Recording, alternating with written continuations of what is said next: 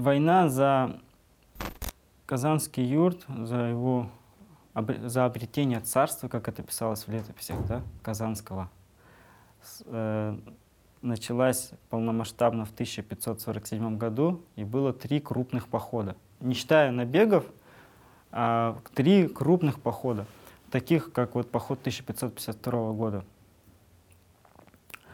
И первый поход э, уже с самого начала здесь э, российская, э, русская сторона испытывала сложности. В 1547 году Иван IV венчался на царство. Митрополит э, Макарий э, благословил его на покорение варварских языков, то есть народов Казанского ханства.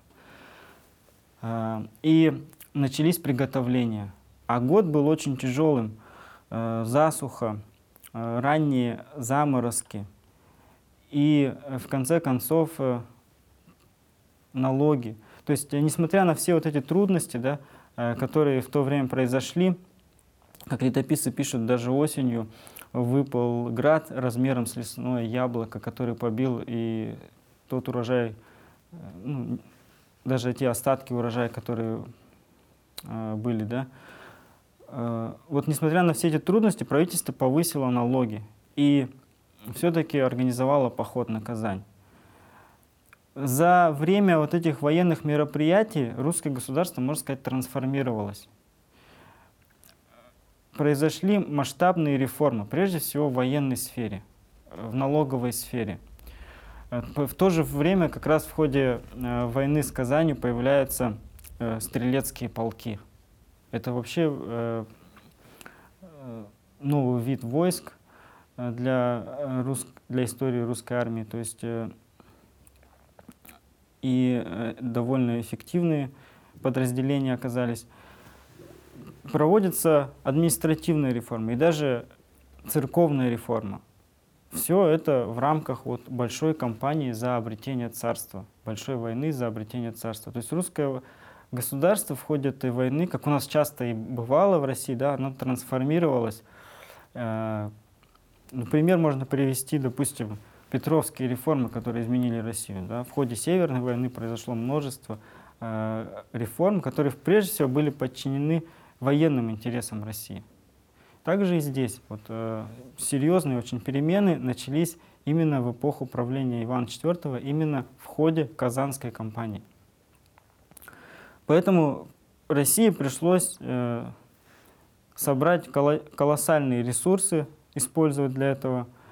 Э, и вот только с помощью этого э, удалось э, покорить Казанское ханство, подчинить его. Э, в 1552 году начинается подготовка к э, решающему походу на Казань. Э, это было масштабное мероприятие. Сразу же хочу сказать насчет численности. Достоверно ничего не известно. Сколько было русских, сколько было татар. Никаких достоверных цифр мы не знаем. Э, есть э, такие мифические, символические цифры из казанской истории, но их мы не можем принимать как э, за достоверные. Огромная армия по тем временам с артиллерией, с конницей, судовой ратью, с обозом пришла под стены Казани в августе 1552 года. А, город сразу а, осадить не удалось. Это но удалось довольно успешно русским переправиться через Волгу, после чего под стенами города было серьезное столкновение, вылазка. Но за короткое время казанцы успели хорошо приготовиться к осаде. И сам э, участник, один из участников этого похода, Андрей Михайлович Курский, описывает, что долгое время русские войска не могли даже э, сухим хлебом наесться, не успевали просто-напросто, потому что очень часто из города э, казанцы совершали вылазку, и в то же самое время русские тылы подвергались атаке татарской конницы. Как это происходило? Он говорит, что э, когда в крепости поднимали знамя, начиналась вылазка. Это знамя было также сигналом для конницы – И конница, которая оставалась вне города, базировалась на северо-востоке от Казани, э, в крепостях на территории нынешнего Высокогорского и Арского районов, она била русским в тыл. И вот в таком тяжелом положении осаждавшие долгое время находились, как описывает э, Андрей Михайлович Курбский, участник э, этих событий. Э, и тогда Иван IV принял решение ликвидировать конницу, которая била в тылы. И отобрал лучшие силы, военачальники русские отобрали лучшие силы, поход возглавил воевода Александр Горбатый. Э, в течение нескольких дней э, были взяты крепости на северо-востоке от Казани, в том числе и город Арск. Э, эти территории были разорены, войска, которые нападали с тыла, были рассеяны. И вот только после этого уже удалось окончательно, сосредо... точнее полностью сосредоточиться на штурме города. Рылись подкопы, как известно, Сигналом к решающему штурму стал взрыв, который прогремел э, в тысяч, 2 октября 1552 года. Взорвалась э, часть крепостных стен, и э, несколько часов продолжался штурм города. Э, он подробно описан сразу в нескольких источниках. Здесь, э, конечно, много было разных событий. В конце концов, э, этот штурм закончился э, взятием ханской крепости, которая находилась внутри Кремля, внутри города самого.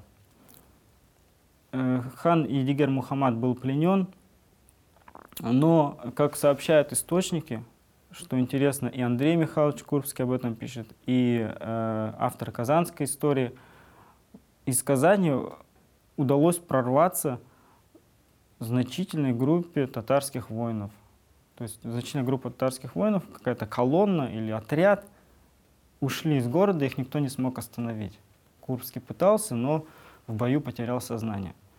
Вот. Интересный такой факт. Он сохранился сразу в двух, как минимум, источниках.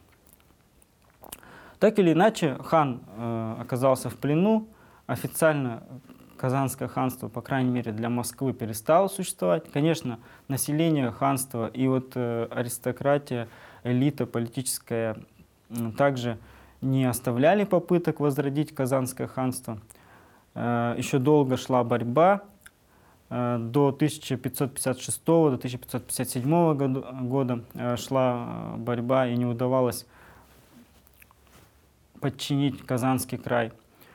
Э, но в целом Казан как э, полноценный субъект международных отношений перестал существовать с 1552 года. Э, что делали союзники Казани? Крым э, в то время э, отправил войска, э, они дошли до Тулы, э, но Э, русским удалось отбить это нападение. Э, очень сложно сказать пока, что там произошло. Я думаю, это дело дальнейших исследований. Однако более могущественная в военном отношении Нагайская Орда не смогла помочь.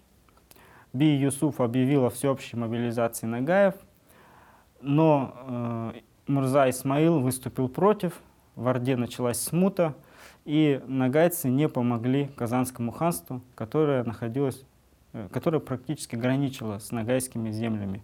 И Казань была очень серьезно связана с Нагайской Ордой. В социально-экономическом плане Казань э, была больше даже связана с Нагайской Ордой, чем с Крымом. Но, к сожалению, помощь не пришла оттуда, серьезная помощь. Какие-то отдельные добровольцы, э, отдельные отряды накануне похода, они, конечно, э, участвовали в обороне Казани, но в целом серьезной такой помощи не было со стороны Бия или со стороны Мурзы. Э, если рассматривать всю эту э, историю как историю распада Золотой Орды и борьбы за ордынское наследство, то победителем в этой борьбе оказалась Москва, которая после захвата Казани присоединила большую часть э, улуса Джучи. Ну и в 18 веке мы знаем, и Крым тоже вошел в состав э, Российской империи.